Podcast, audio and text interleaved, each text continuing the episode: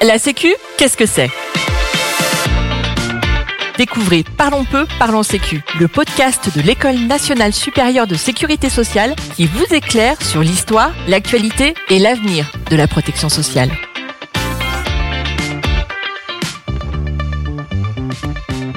Dans cet épisode, nous recevons Dominique Lebeau, directeur général de l'EN3S et président du Haut Conseil au financement de la protection sociale. Dominique Lebeau, bonjour. Bonjour. Aujourd'hui, nous allons aborder le thème de la CSG, qui est donc la contribution sociale généralisée, pour essayer de mieux la comprendre. Ce qui nous amène à ma première question.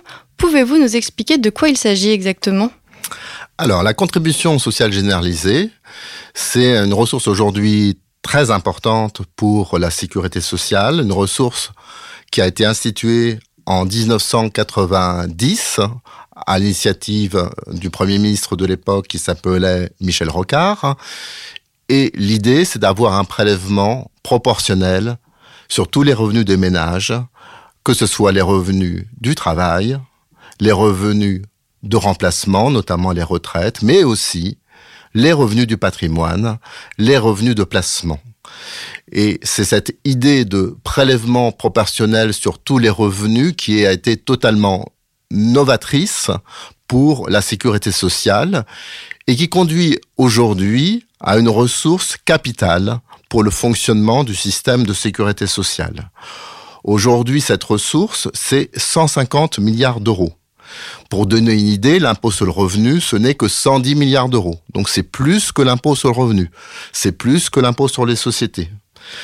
Et cet argent, il va où? Il va à la branche maladie, pour 54 milliards d'euros, à la branche autonomie pour 32 milliards d'euros, à l'UNEDIC, le chômage pour 17 milliards d'euros, à la branche famille pour 14 milliards d'euros, et aussi à la CADES, le remboursement de la dette sociale pour 10 milliards d'euros plus le fonds de solidarité vieillesse aussi, la solidarité vieillesse. Donc on voit que c'est une ressource qui irrigue aujourd'hui l'ensemble de la sécurité sociale qui est fondamentale et qui est payée par tous les Français à un taux qui aujourd'hui est de 9,2% sur les revenus du travail.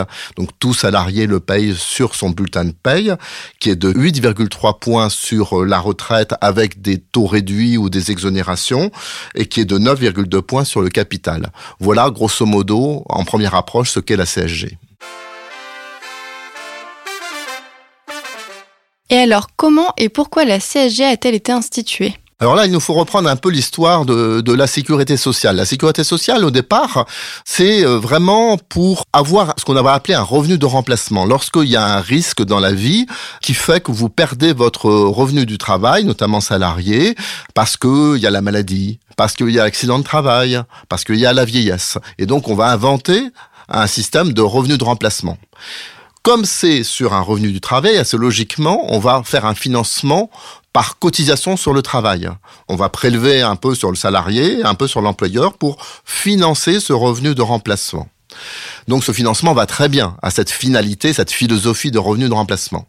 Mais il se trouve que la protection sociale, dans la seconde partie du XXe siècle, elle va s'élargir à de nouvelles prises en charge, et notamment des prises en charge non pas de revenus de remplacement, mais de charges élevées pour l'intérêt la familiale. Donc justement les charges familiales dans un premier temps et puis tout ce qui est le remboursement maladie quand on va à l'hôpital, quand on va chez le médecin, etc.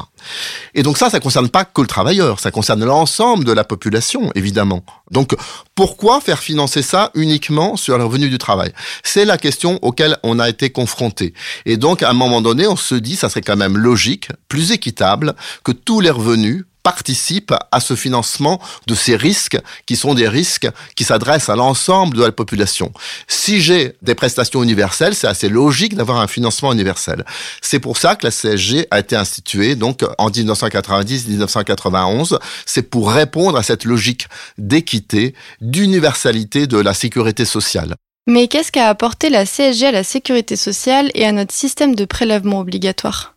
Alors ça a beaucoup modifié les choses. D'abord, ça a modifié parce que ça fait participer des formes de revenus qui jusqu'ici ne participaient pas au financement de la sécurité sociale, comme le capital, les revenus du patrimoine, les revenus de placement.